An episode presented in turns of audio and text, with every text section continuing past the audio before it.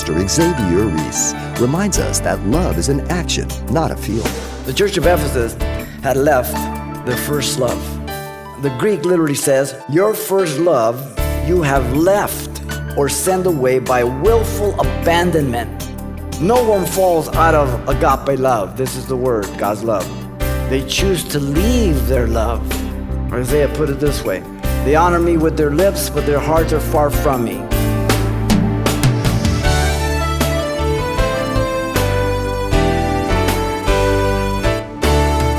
Welcome to Simple Truths, the daily half-hour study of God's Word with Javier Ries, Senior Pastor of Calvary Chapel of Pasadena, California. Having a lot of possessions is not necessarily a blessing from God. In fact, sometimes it's those things that get all of our attention, not the Lord. Today, as he continues his study series in the book of Revelation, Pastor Javier takes us on a visit to the church at Ephesus, and it's here that we learn important simple truths about what happens when we put things before our love for God. Let's listen. As we begin our study of the seven churches, we've seen the two messages of the glorified Christ in chapter 1. Now we will be seeing the Lord's instructions, His warning, and His exhortations to His church. And hopefully you and I will have no doubt as to what Jesus Christ thinks, demands, and expects of His church today. And I say this very critically, and I think the seven messages are very important because the church is changing so much. There are those in the church, from within the church, that are corrupting the church, redefining Christianity, what a Christian is, and everything else. And you need to understand this. You need to check everything through the Word of God. The seven churches present four things, and this is straight across all seven of them. They are actual churches that existed in John's day, each of them. Second, they each represent a period of church history, and we'll point that out to you. Thirdly, a type of congregation that can exist through the church age, from Pentecost to the tribulation, and then also a type of Christian that can exist through this period of church age. And you can take that test. What type of Christian are you? And what kind of church are you in? You get to take the test, you get to correct your own test, and you will find out who you are according to the messages of the seven churches. And so there's also a very known pattern that is consistent. Many have used it, and then rather than trying to invent another one, it's very clear, very simple. In all of these churches, there is the proclamation, the commendation, then the condemnation, the exhortation, and the application. The first three churches are called to give ear before the promise, the last four after the promise, and we'll deal with that as we move through. There are only two exceptions to the rebuke. Smyrna, the suffering church, and Philadelphia, the missionary church. Because when you're suffering for Jesus and you're busy for Jesus, you don't have time to mess with petty stuff or get in trouble or be in sin. Simple. Okay? We want to begin by looking at a historical background with information about Ephesus, so that because the letter is written with this backdrop, so we can better associate and identify what it is. The city of Ephesus, the name Ephesus means desirable. This is relationship to God, not to you and I, but to God. The city of Pergamos was the capital, but Ephesus was recognized because of the location and its influence. It had over 250,000 people in population, not a small city. In 133 BC, Attalus III bequeathed the kingdom of Pergamos to the Roman Empire. And the city was important due to its being an export center for caravans and landing for Rome. It was located in the mouth of the river Cayster, and it had a magnificent avenue, 35 feet wide, lined up with columns, and led all the way from the harbor into the city. Very impressive. The Roman proconsular had to disembark at Ephesus to enter his province there. So it was a very high, honored, and privileged city. All the trade and travelers from the Cayster and Meander Valley, Galatia, Euphrates, and the Mesopotamia, they came through Ephesus. It's called the highway to Rome. It was very busy, commerce. It's almost like the King's Highway over on the Jordan side and the Via Maris over on Israel side. Very strategic area, very busy. Now, Strabo, the ancient geographer, called it the market of Asia, and the Romans called it the light of Asia. It was a birthplace of Homer also. And later on, the Christians were persecuted, and the believers were thrown to the lions, as you know. And for that reason, they were brought through Ephesus. So Ignatius called it the highway of martyrs. Ephesus was a free city because of the service to Rome, and therefore it had enjoyed a certain type of emancipation. The city had no garrisons posted there, and the people were ruled by their own doing because of the extension of Rome. So they had their own courts, their own assemblies, and Acts chapter 19, when the riot broke out, gives us a backdrop of that they experienced this privilege. The city had a great deal of luxury, too. I was there in 1995 through the 7 churches, and Ephesus is one of the best. There's another one that's so-so, but the rest, there's nothing even around them. But it had luxurious theaters, bathhouses, libraries, marble streets on the. I mean, it's everything. Incredible. In the houses, public toilets were running water, different things. It was very wealthy, very luxurious. It's a port city. Now, the city was the center of pagan superstition also, as we see in chapter 19 of Acts and the riot. So the city was very prosperous, very luxurious, a very key one. And the church of Ephesus, as you know, was founded by Paul in Acts chapter 18, 19, and 20. And the Holy Spirit forbade Paul in Acts 16:6 to preach in Asia Minor. And he receives a vision from the man Macedonia and told him, come over and help us. And in Acts 16:7 through 10, he went down to Philippi. He saw there Lydia, other women by the riverside. They opened their heart to the Lord. And then he was put in a position of exercising this young woman who was demon-possessed. And when her master saw that their gain was gone, they accused Paul and Silas. They beat them publicly. They threw them in jail. At midnight, an earthquake happened. The gates opened up. The jailer was ready to kill himself. He says, do yourself no harm. And then he said, what must I do to be saved? He repented. His whole family was saved. And then Paul moved on to Thessalonica, where he preached in the synagogue. But again, trouble broke out.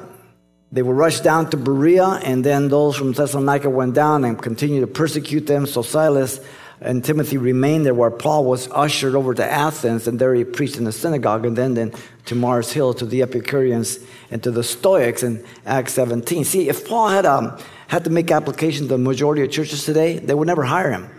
He would have to say, well, everywhere I go, I cause trouble. I'm always put in jail. Well, what a difference from our ministers and different things in our society today. We have tweaked the church to a Western mindset that's not even recognizable to the Scriptures. We look up to men who are wealthy, and they isolate themselves and they surround themselves with bodyguards, and we think that's Christianity. It's tweaked. Paul then moved to Corinth, where he met Priscilla and Aquila. They were tent makers. He established a church at Corinth in Acts 18:1 through 7. And then Paul left by way of Ephesus, where he left Aquila and Priscilla there to establish the church. And he went back to Antioch. Then he returned on his third missionary journey in Acts 19:8 through 10. And he preached for about 3 months in the synagogue, and then 2 years in the school of Tyrannus, a total of 3 years there in Acts 20:31. But it was a very, very, very prosperous ministry in terms of preaching the gospel. In fact, Paul the apostle said, an effectual door has been opened up to me. There are many adversaries. Today people say, oh man, God's opened the doors. Man, our plane reservation went through. Our hotel's good. They're picking us up. No attack. Paul would say, what ministry do you have? He looked at it the other way. If God's in it, there's people going to be upset. Lives are going to be changed. So the gospel's tweaked today in many different ways. It was a religious city. The religion of Ephesus, Diana's fertility goddess, Artemis, either name. And a multi-breasted statue that fell from Jupiter, 1935 of Acts tells us, and an ugly thing. She had a treasure city, a museum, priestesses who, like the Corinthians, were prostitutes to build revenue.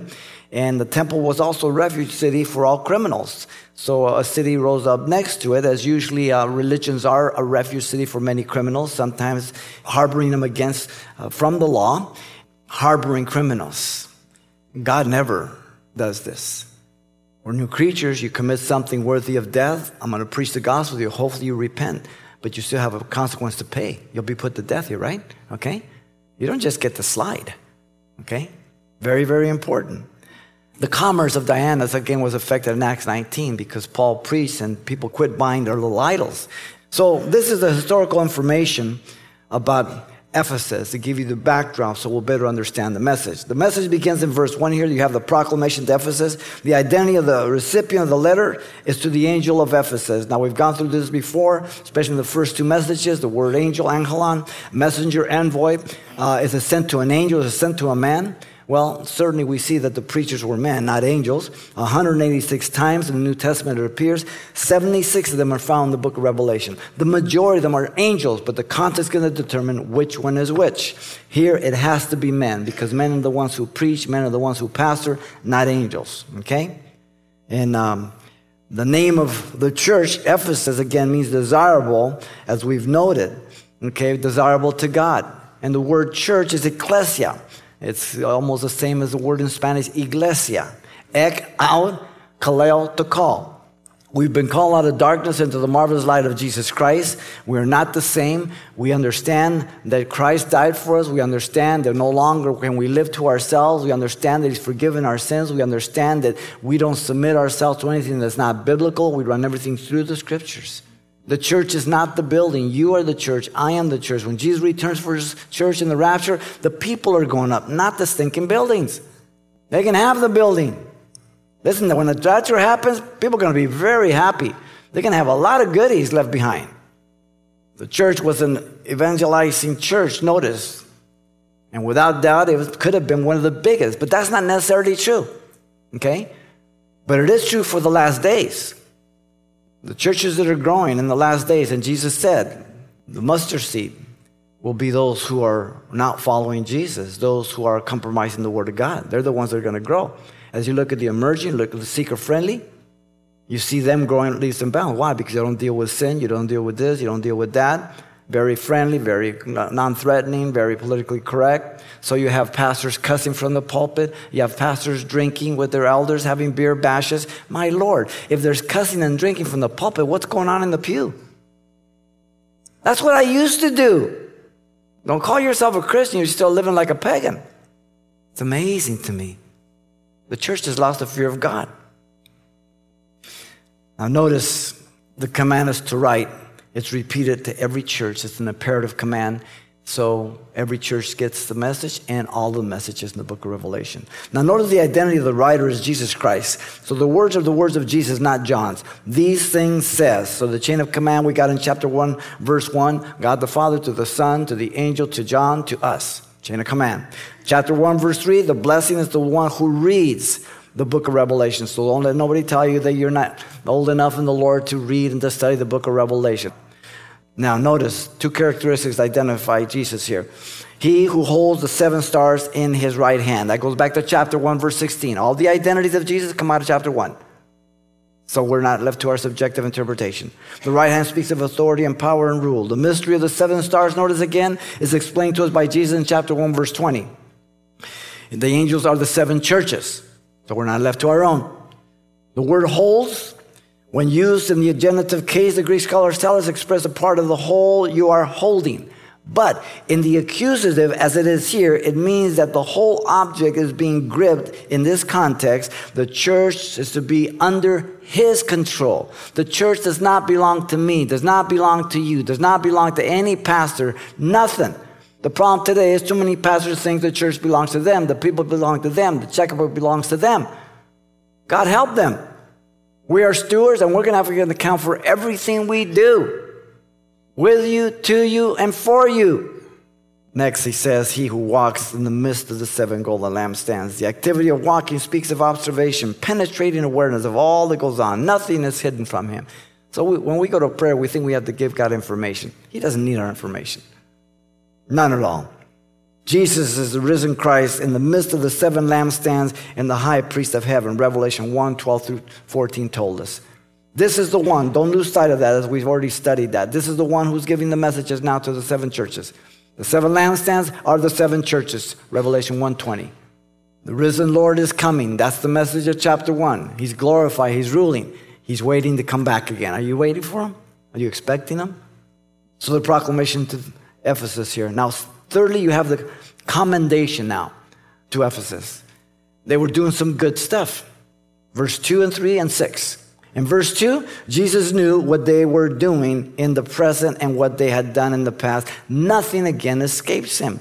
The word to know, it means intuitive intellectual knowledge, to understand and to perceive. The word works refers to that which they had been occupied in and were undertaking to do. Jesus used the same word, let your light so shine before men that they see your good works and glorify your Father in heaven, Matthew 5:16. Same word. And the word labor, it refers to their passion in their toil to the point of exhaustion, passion. Do you have passion for the Lord and the things of God? If you do, it's because that's your priority, the kingdom of God. And you're so in love with the Lord that we're going to see here. Their patience refers to their endurance, their attitude of commitment, their consistency despite the exhaustive toil. Now, we get tired in the work at times, but we never get tired of the work. There's a big difference. Their ability to bear those who are evil was noted. They could not bear them. That's a good quality. It means to receive, to tolerate, to support evil people. So much of the church is tolerating and receiving so much evil today. Thousands of people accept the teaching that Jesus Christ went down to hell to pay the atonement, finish the atonement, and pay the debt to Satan by the Positive Confession people. Fred Price, Copeland Company, and all the boys. Blasphemous. To believe what Rob Bell says, that everybody is saved at the end. Love wins out at the end. And yet thousands of people who call themselves Christians are following these men, their philosophies. The word for evil refers to that which is good for nothing, for what they should be good for. The perfect example would be a soldier who is a coward or a teacher who is a deceiver. They were prepared, but they were good for nothing in what they were prepared to do good. These are believers. Unless you want to accuse Jesus of speaking to non-believers about the responsibility that he's given to believers. Which way you want it. Notice their commitment was to always test those who say they were apostles. The word test simply means to scrutinize, to discipline at times. And 1 John 4:1, you test the spirits. 1 Thessalonians 5:21, Corinthians 13:5, through the motive of love, always. There were requirements for apostles, as you know, signs and wonders, 2 Corinthians 12:12, Hebrews 2:4. The early church had the Didache, the teachings of the apostles, and they laid certain things down because there were a lot of itinerant pastors, apostles, and so-called prophets going about. And they would come in and rip off people. So some of the things I've given to you before, a few of them was that if you came in and said you were a prophet or an apostle and you declared, you know, God, thus says the Lord, you're supposed to have a feast tonight while I'm here. They would go along, we'll have a feast, but you can't eat of it. Okay? And if they ask for money, for sure, kick them out. What does that say about all radio programs? What does that say to the television ministry that beg and beg and beg? What does that say to ministry that spends so much time harboring and hammering people for money with their funds and their programs? We tell people what a great God we have, how powerful he is, how good he is. And then we say, God, he's broke. Really? My God's not broke. Pastor Chuck Smith used to say, well, God guides, he provides. I still live by that. Being a port city had many deceivers. Why? Because in port cities, you have people coming in, right? Much corruption, everything else. You go to San Pedro, you go to San Diego, port city, sailors are out for a long time, they come in. There's prostitution, there's drugs, there's, you name it, okay? Corruption. This is Ephesus. It's an incredible, luxurious port. The form of the word liars here appears two other times in Acts 6:13 and Revelation 21:8. Not the liar will enter the kingdom of God. Whatever is done in secret, God knows. Everything's open to him. Look at verse 3. Jesus knew what they had done was out of right motive. So they're commended. For his name's sake, they had persevered. For his name's sake, they had patience. They had labored to the point of exhaustion. They had not become weary. And there's a play on words here between this verse and the previous one. They were able to bear the exhaustive toil of ministry in his name while not able to bear those who were evil. That is so good. So many people are commended for their intellectual abilities and able to market things and to organize people and to gather an audience. But what's the content? What is this? What are you giving out? Is it biblical or is it not? We settle for motivational speaking. Weary, it means to faint in the past to the present. It's the perfect tense. They were not faint-hearted to faint in the work.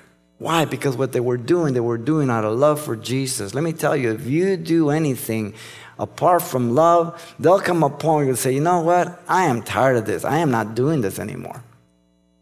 Because you will be loving yourself more than others. It just happens.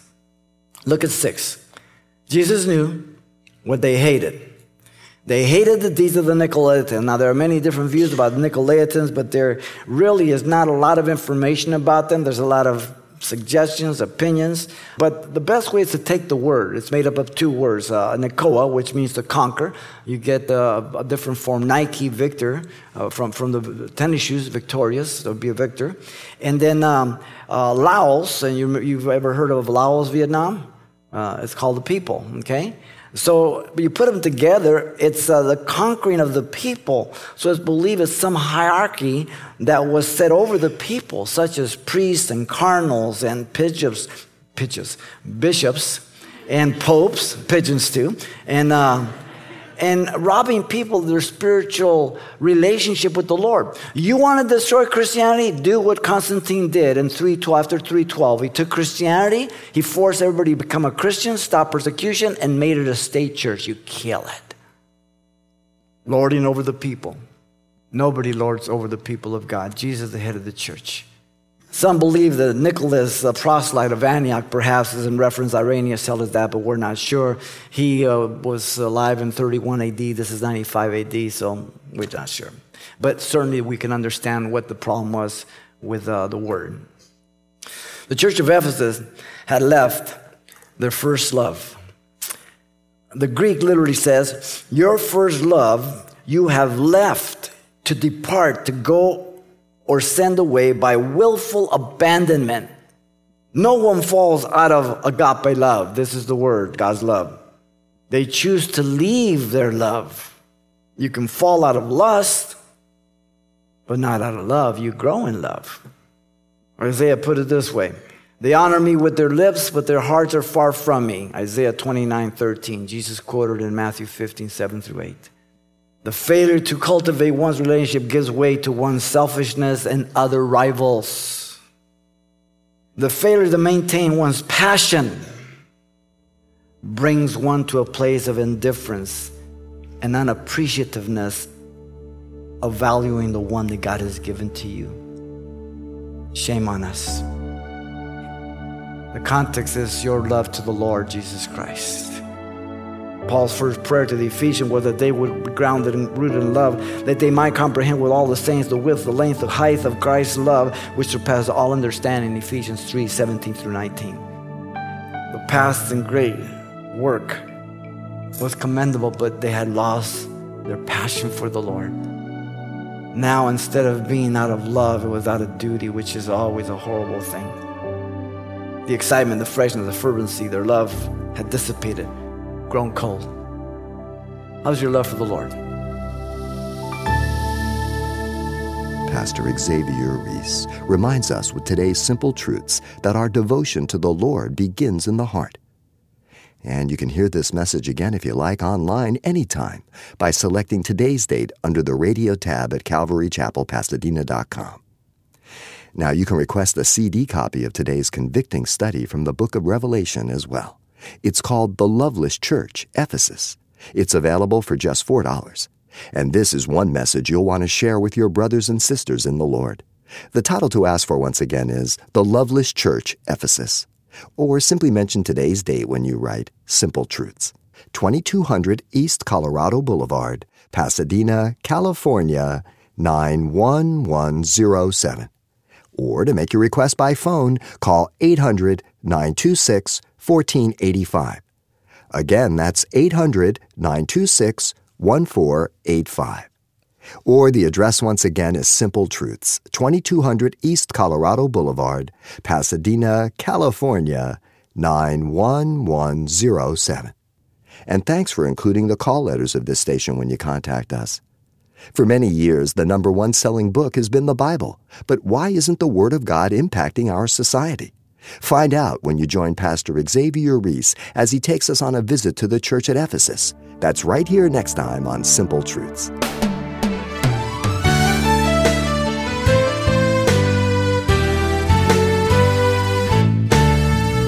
Simple Truths with Pastor Javier Ries, a daily half-hour broadcast, is a radio ministry of Calvary Chapel of Pasadena, California. www.calvarychapelpasadena.com